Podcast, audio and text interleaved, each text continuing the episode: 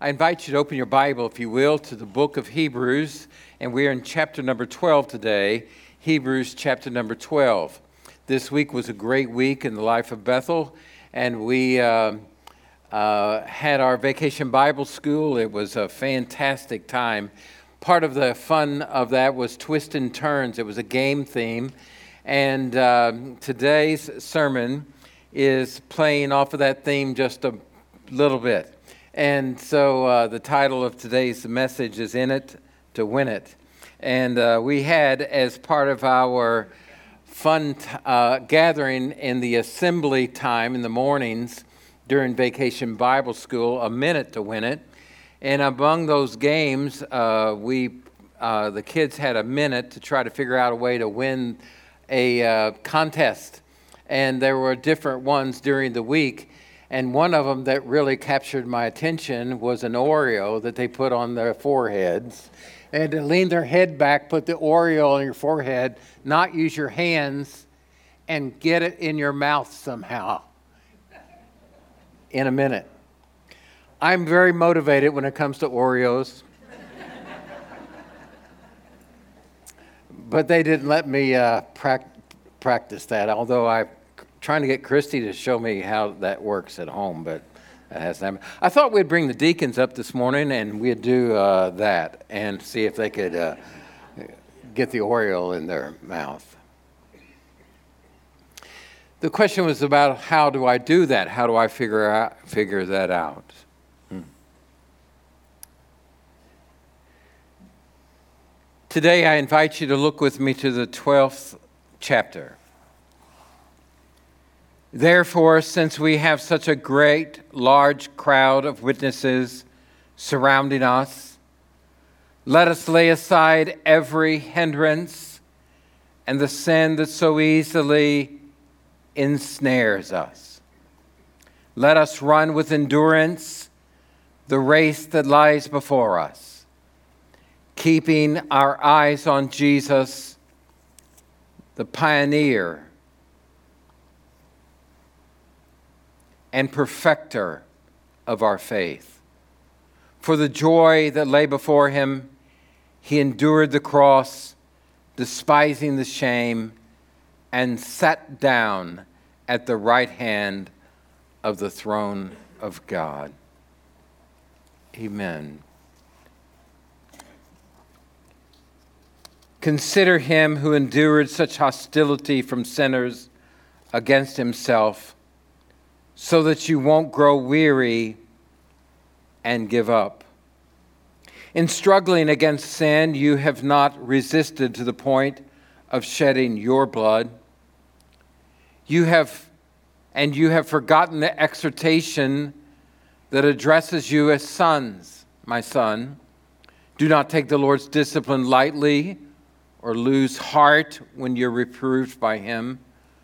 For the Lord disciplines the one he loves and punishes every son he receives.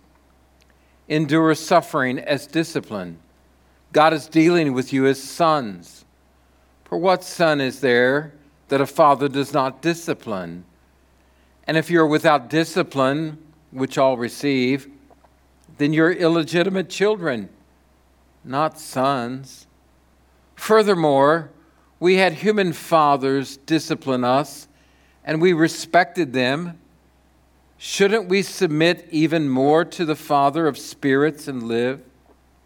For they disciplined us for a short time based on what seemed good to them but He does it for our benefit so that we share His holiness. No discipline seems enjoyable at the time, but painful. Later on, however, it yields the peaceful fruit of righteousness to those who've been trained by it.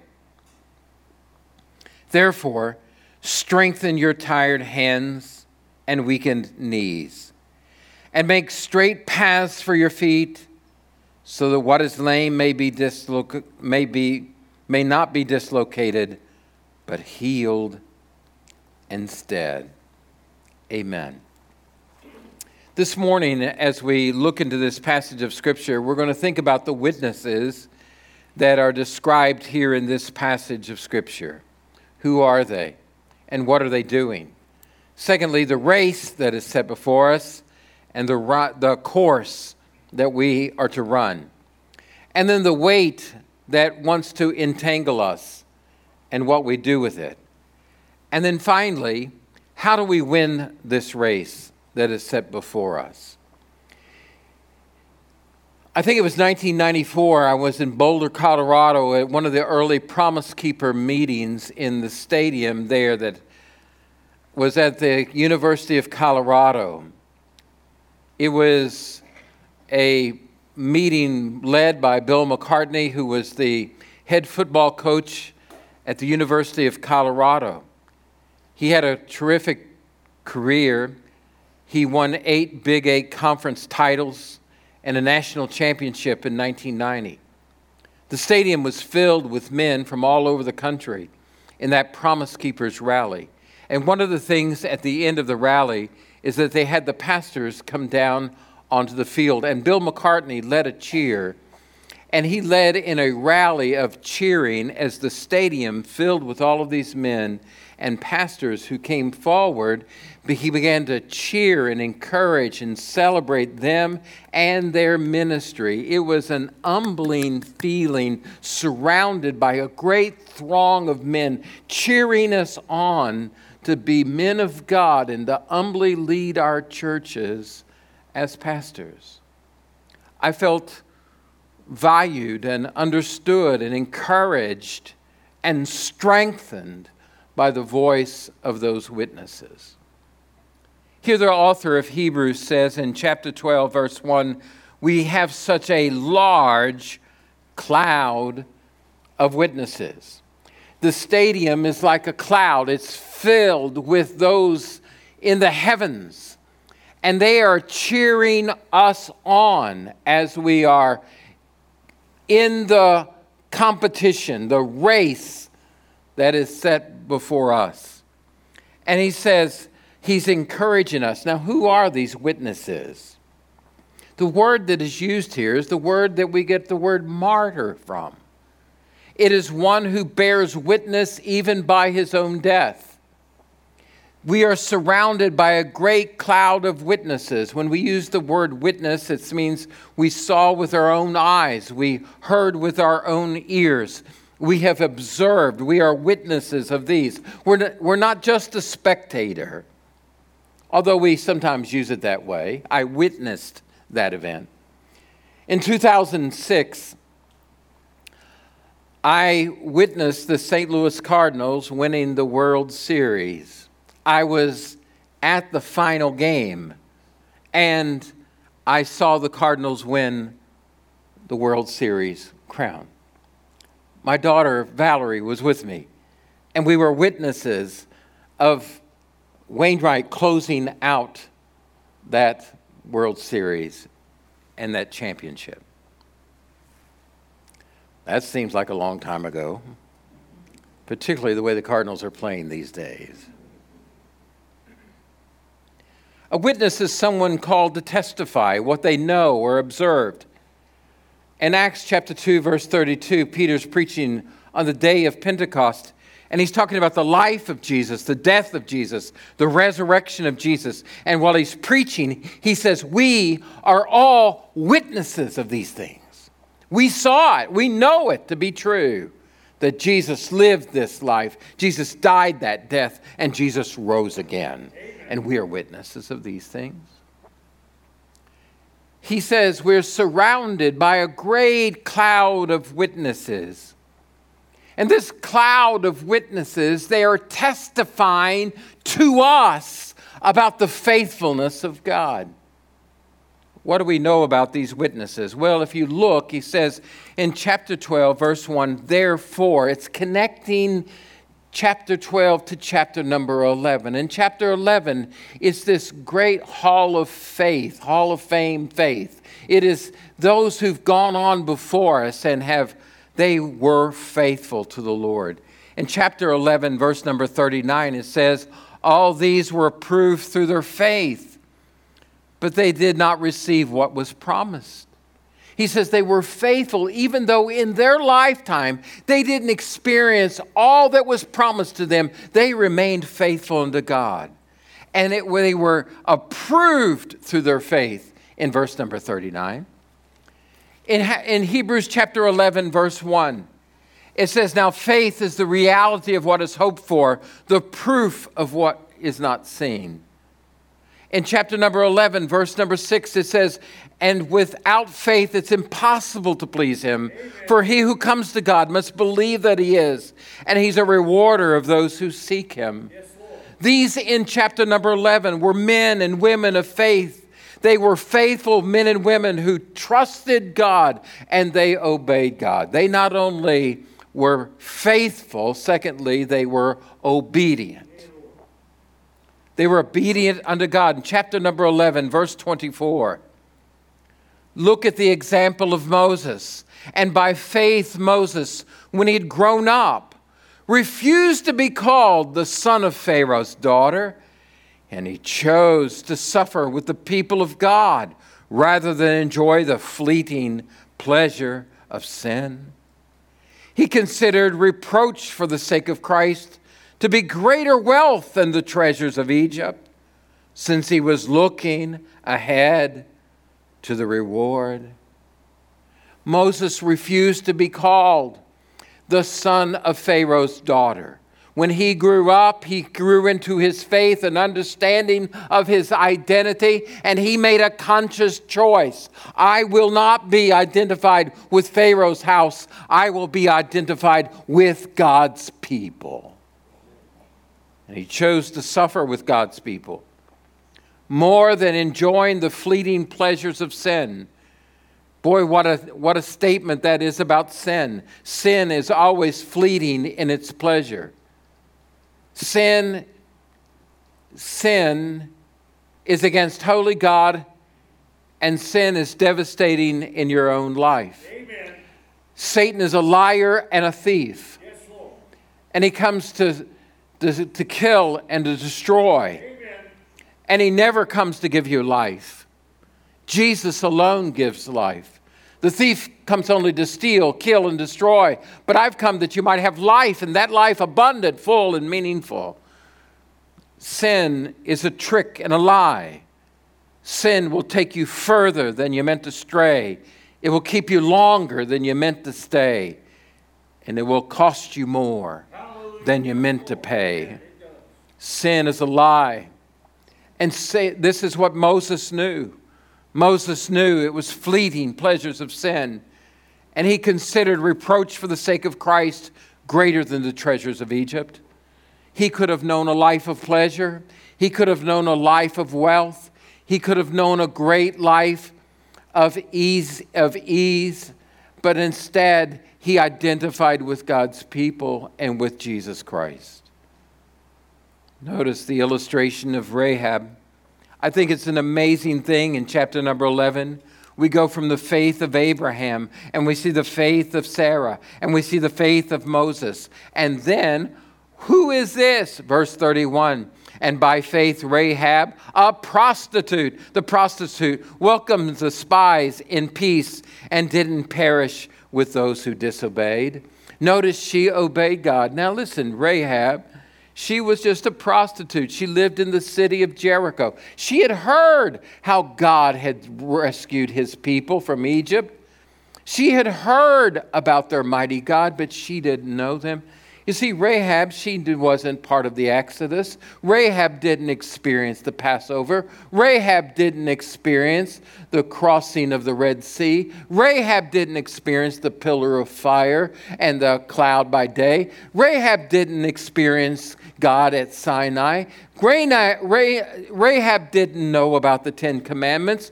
Rahab didn't know about worship in the tabernacle. Rahab didn't know about the rituals of worship. Rahab only had a simple faith. I know I'm a sinner, and I know that God is the true God, and I need to be saved. Rahab held to that and put that scarlet thread in her window, and God saved her and her house by her faith. You see, for by grace are you saved through faith. Amen. And that not of yourselves, it's a gift from God. Who are these witnesses? They were blessed. In chapter number 11, verse number 16, now they, they but they desire a better place, a heavenly one. Therefore, God is not ashamed to call their God, for he has prepared a city for them. They knew that this world was not their home. They have a greater home than this, and they will experience the blessing of that citizenship in heaven, of that home made without hands in heaven. Folks, this world is not our home. We are citizens of Christ's kingdom. Amen. Amen. What great reward. What great reward. In chapter number 11, verse number 26, for he considered reproach for the sake of Christ to be greater wealth than the treasures of Egypt. He was looking ahead to, its, to a reward. Moses knew there was something greater than life in Egypt. Amen. Folks, these are the witnesses that are testifying to us of God's goodness and grace and kindness and that God is true. In Revelation chapter 12, verse 11 says, They conquered by the blood of the Lamb, the word of their testimony, and they did not love their lives even unto death. Listen to what Paul says at the end of his life. He writes to Timothy, For I am already being poured out as a drink offering, and the time of my departure is at hand. I've fought the good fight, I've finished the course, I've kept the faith, and there is reserved for me a crown of righteousness, which the Lord, the righteous judge, will award to me on that day, and not to me only, but all that love his appearing. Amen. I'm telling you, there's great reward in following Jesus. That's what these, test, these martyrs, these witnesses are testifying. God is true. God is real. God is faithful. God is. He is a rewarder of those who faithfully obey him. They are speaking in chapter 11, verse 4, by faith, Abel offered to God a better sacrifice than Cain did. By faith, he was approved as a righteous man because God approved his gifts. And even though he is dead, he still speaks through his faith. These martyrs are speaking. Who are they speaking to? They're speaking to us about the faithfulness of God. So in chapter 12, we have these witnesses around us, and they're saying God is true, God is sure, God is following God, the Lord and obeying Him by faith is worth it, that God is with us. And they are giving testimony. And their testimony is a personal testimony they lived through and at the end of their life, they are surrounding us in glory, giving testimony to us. Don't quit. Don't waver. Don't stop being faithful. God is true. Amen. Wow. Can you imagine them trying to? They had experienced it. This isn't just a spectator witness, this is somebody who experienced it and come through it and they're giving their testimony. Can you imagine them trying to shut up Lazarus after he was raised from the dead? That ain't true. Oh, it was true. I was dead. I was in the grave. I was starting to rot. And he brought me back to life.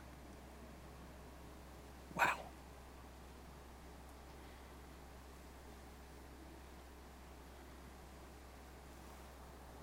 It's a testimony of somebody who's experienced it.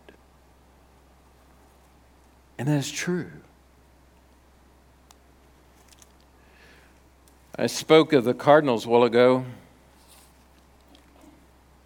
Wainwright is still pitching, kind of.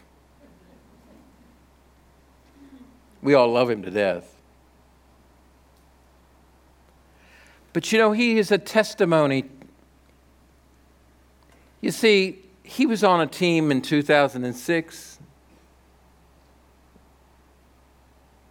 that should have never won the World Series. But they caught lightning in a bottle and they won. He could give a testimony about being on a helpless, hapless seeming situation.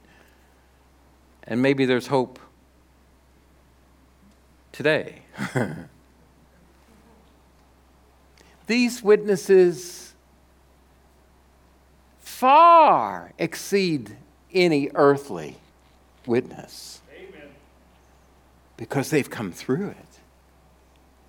And now they are in the presence of God and they're shouting to us God is true. And He'll take care of you. Isn't that beautiful? Secondly, not only notice the witnesses, but secondly, notice the race. He says, Let us run, for chapter 12, the end, verse 1, the end of verse 1.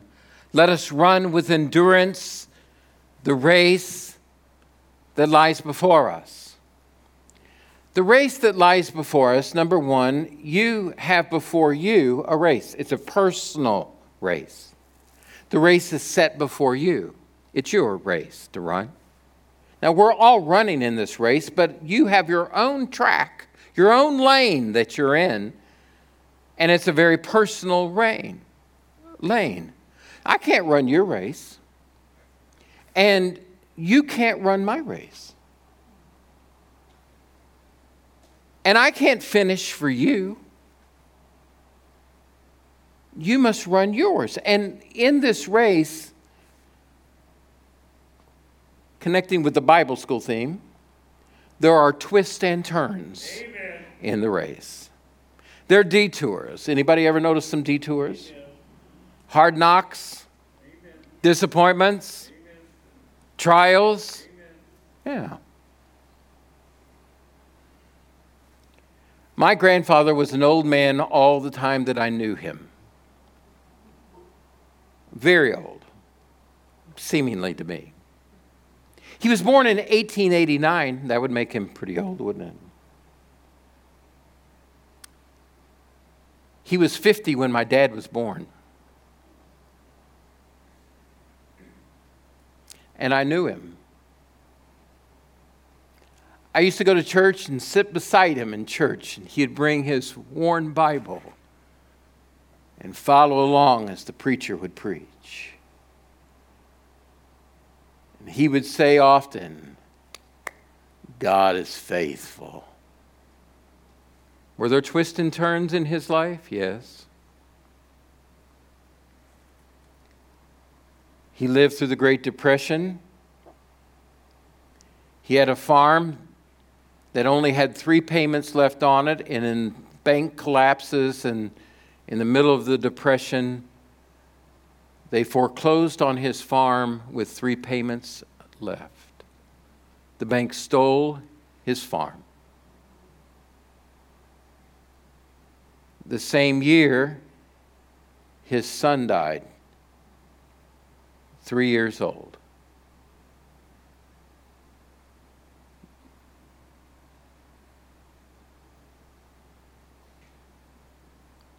And yet I remember him looking at me and saying, He is faithful. What twists and turns are you going through in your life? He's with you. It's the race that you have before you. Run with endurance the race set before you. Don't quit. Don't weary. Hear the voice of the witnesses who went through twists and turns and difficulties, and they didn't even always experience the promise in their life, but they did experience the promise.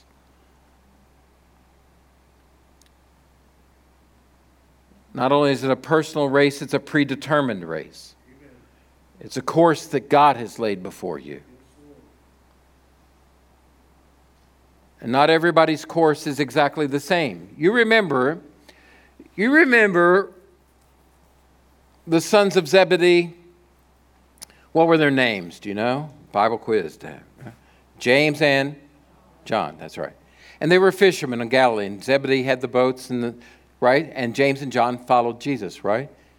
Along with Andrew and Peter. And they were followers of Christ, became his disciples. And remember, their mother also followed Jesus and helped support Jesus from her ministry. And remember this episode in the last hours of our Savior's life when their mother, James and John's mother, Zebedee's wife, comes to Jesus and said, I'm going to ask you to do something for me, and would you do it? And he said, What do you want? And she said, I would like for my sons, now, by the way, they were there within the hearing. Mama is asking, I would like for my boys to sit on your right hand and your left hand when you enter your kingdom. And Jesus looked at the two boys and said, Do you all think you can drink the cup that I'm going to drink? And they said, Yes, we're able. He said, Well, you are going to drink a cup but you don't really understand what you're asking for. Listen, there was James and John grew up in the same house, same father, same mother, same background. They both left the boats and their fishing business the same. They followed Jesus the same. They were at the cross the same. Were there at the day of the resurrection the same. They experienced Pentecost the same. But the course of their life was not the same. James becomes one of the very first martyrs. And he dies at the sword of Herod. Is it because of any sin on his part? No. That was the course. He was faithful even in martyrdom. John? John, on the other hand, ends up as an old man, one of the oldest disciples to live, giving us Scripture, the verse given us the great book of Revelation, written from the Isle of Patmos as a prisoner. Two brothers, two different courses, both men faithful unto God. God set before you a course, it's yours. And He will walk with you every step of the way. He'll never leave you, He'll never forsake you. The witnesses, the race, the weight. Mm. Look with me, chapter 12. He said, Let us lay aside every hindrance and the sin that easily entangles us, ensnares us, clings to us. He said, You got to divest yourself of these weights. Weight wants to hold you back in the race, and weight wants to trip you up in the race. The sin is a besetting sin. It's a it trips you up. It holds you back. It keeps you from running the race. What kind of sin is it that trips us up? First of all, it could be the sin of the flesh. These are sins of the flesh passion and desires and appetite, sexual sin. I find this deeply perplexing to me and troubling that the culture and the society that we live in wants us to celebrate all kinds of sexual sin as not only normative, but as to be celebrated. All kinds of perversion, desires, and cravings and it's a lie out of hell. Amen. God gave a good and beautiful gift of sexuality and sex to mankind and the blessing of it.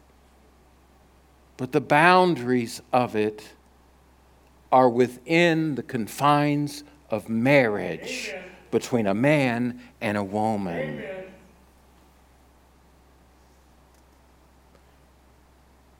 And I'm telling you, if you think, guys or, and women, filling your minds with pornography and feeding all types of sensuality, that you're going to find liberation in life. You will not. You find only death. There's not only sins of the flesh, there's sins of the heart, envy, jealousy, greed, slander, gossip, lying, coveting. You know these, you know them. You might cover them, but you hold them in your heart. These are besetting, they're hindering, they want to cling, cling on to us. You can't, you can't run the race wearing the long, lengthy robes that they wore back in the first century. Instead, they stripped themselves of those so that you don't get entangled in them. And they girded themselves and they competed. So lay aside these things. There's sins of the Spirit, refusing to forgive someone holding on to bitterness and a root of bitterness deep in you. You know if it's there. Some coddled injury, real or perceived, and it's tripping you up. Refusing to believe God, trust God, to do the right thing. It hinders you. It trips you up.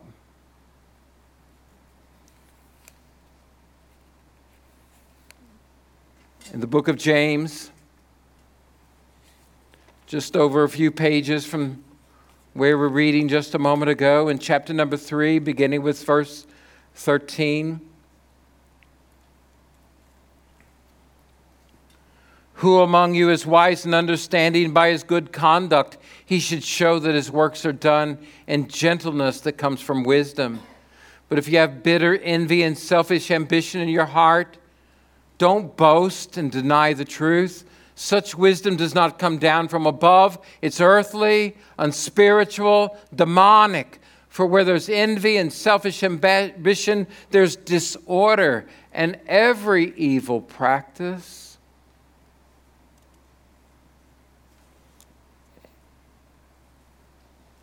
In the book of Galatians, chapter number 5,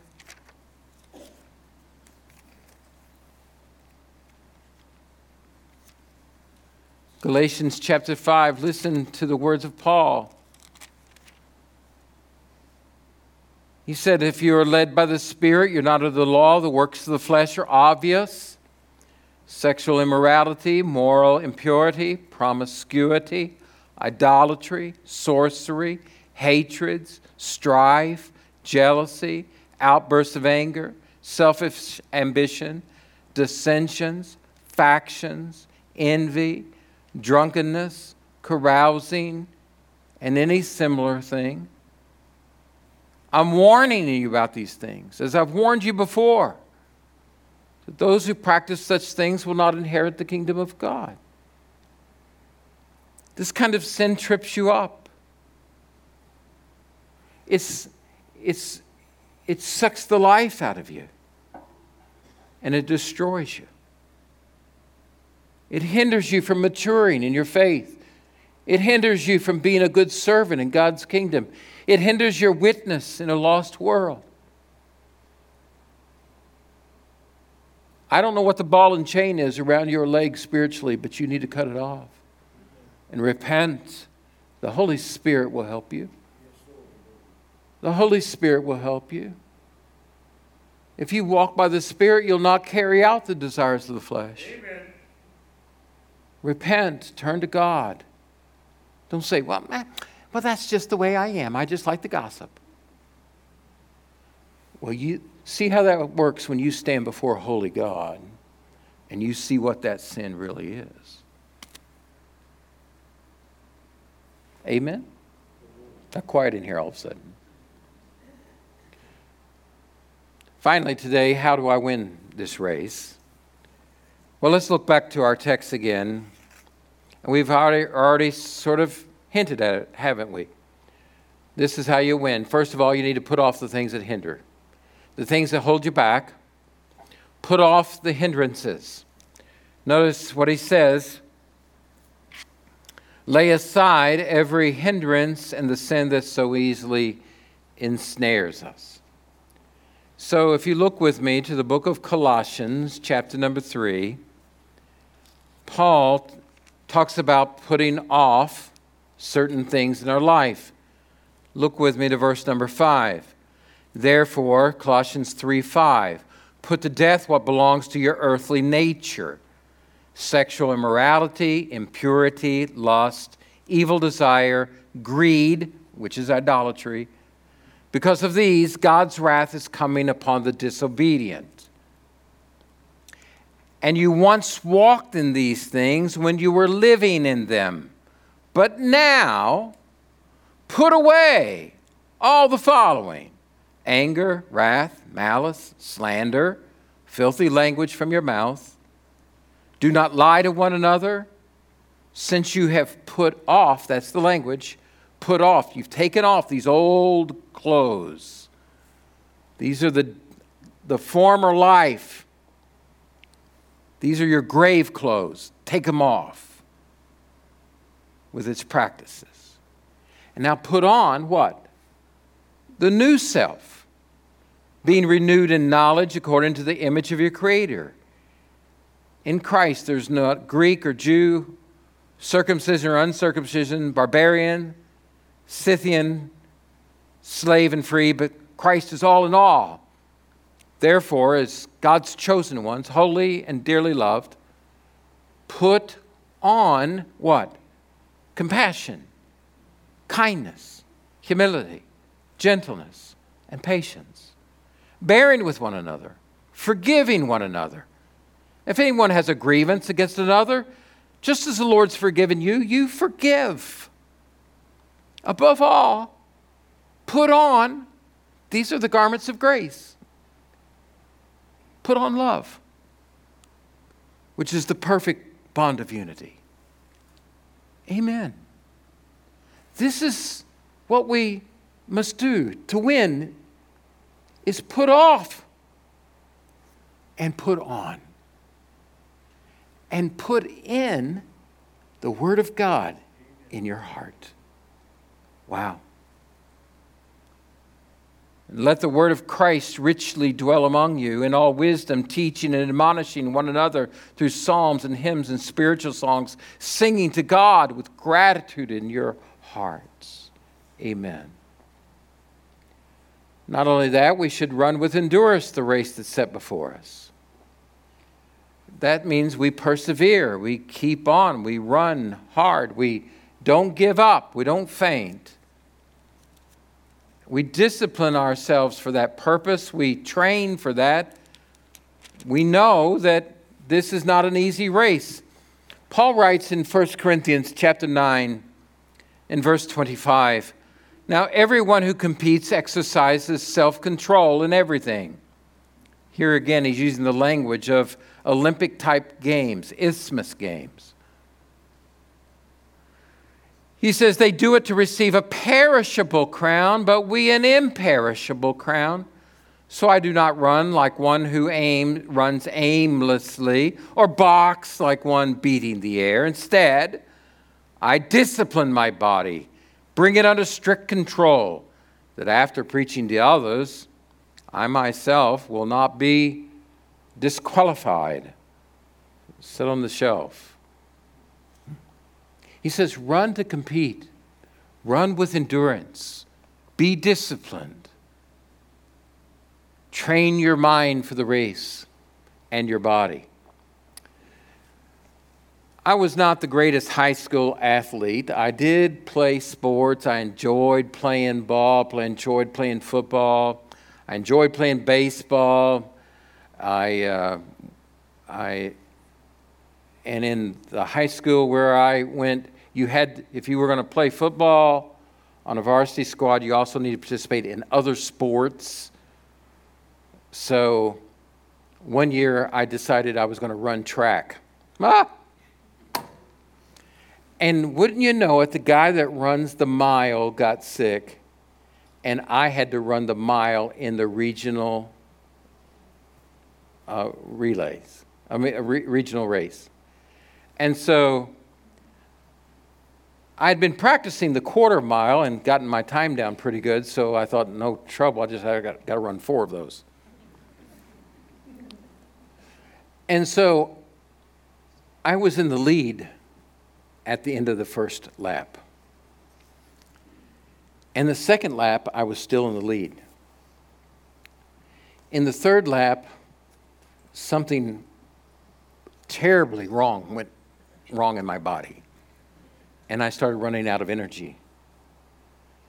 And by the fourth lap, I was out of gas, humiliated, defeated, and came in dead last. I'd like to tell you that that's the only time in my life I've ever had a classic failure. But it's not. Have you ever felt like you failed in your life? Amen. Run out of gas? Rich, you would have coached me better on that, wouldn't you? Yeah. We need to discipline ourselves for godliness, to buffet our body and make it our slave and fix our eyes on Jesus, who's the author and perfecter of our faith. Folks, if you get your eyes on other people, they'll fail you. Amen. You get your eyes on a preacher, he'll fail you. Amen. You get your eyes on politics, they'll surely fail you. Amen. Eyes on a denomination, it will disappoint you. Eyes on the culture, it will disappoint you but fix your eyes on Jesus. He's the author and perfecter of our faith, and who, for the joy set before him, endured the cross, despising its shame. And he is set down at the right hand of God. Fill your mind with this person. Fill your mind with his passion for you. And fill your mind with his position and glory. Amen. And finally, endure suffering. In chapter, in, in the book of Hebrews again, he moves from this idea to discipline and then also Christ's suffering. He says, Consider him who endured such hostility from sinners against himself so that you won't grow weary and give up. And then he says, In struggling against sin, you've not resisted to the point of shedding your blood. Then, verse 7 endure suffering as discipline. God's dealing with you as sons. For what son is there that the father does not discipline? He said, If you're not disciplined by the Lord, then you're really an illegitimate son. And he says, in the suffering, in the difficulty, in the trials, God disciplines you. God refines you. God is training you. God is transforming you. And in the difficulty of the race, understand that God hasn't abandoned you. He's right there with you so that you will draw near to God and He draws near to you, that you cast your burdens on Him and He lifts you up. Somebody said it, should have said, Amen. We endure these, this suffering. But He walks with us every step of the way. Amen. Do y'all believe that? Our Bible story, our Bible school kids this week were learning about the life of Peter. And Peter had struggles and failures and faults, didn't he? And times when he doubted and disbelieved, even denied the Lord. But one of the songs the kids learned this week was We can fail and still find grace. We can slip and still run the race. We can fall and get back up, for we have a God that we can trust. We can doubt and still have faith that our God will not turn away. He's there to rescue us. There's hope because of his love. Amen. And then it closes with this song, this verse Do not fear, I am with you. Do not be afraid. Do not fear, for I am with you. I am your God, so do not be afraid. And then another song that they learned is Jesus is all I need. Amen. Man, I'm telling you, fix your eyes on Jesus. Amen. Jesus, you're all I need. You are my everything. I want the world to see, Jesus, you're all I need. Jesus, you make me whole. Jesus, you are my heart and soul. I want the world to know, Jesus, you're all I need. Even when doubts and fears surround me, I will call on your name. I know that your arms are around me and they are keeping me safe. Jesus, you're all I need. Jesus, you're my everything. Jesus, I want the world to see. Jesus, you're all I need. Jesus, you make me whole. Jesus, you're my heart and soul. I want the world to know. Jesus, you're all I need. Fix your eyes on Jesus.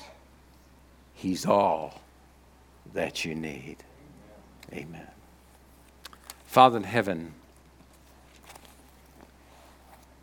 as we come to this time today of taking your supper, we're focusing on Jesus and how that he indeed is the author and the perfecter of our faith. Father, I pray that today, as we take this bread and drink this juice, we will remember how Jesus poured out his life for us. And that our salvation is not based in our efforts, but it's in the work of Christ for us.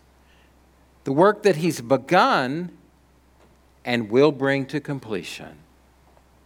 In Jesus' name, amen.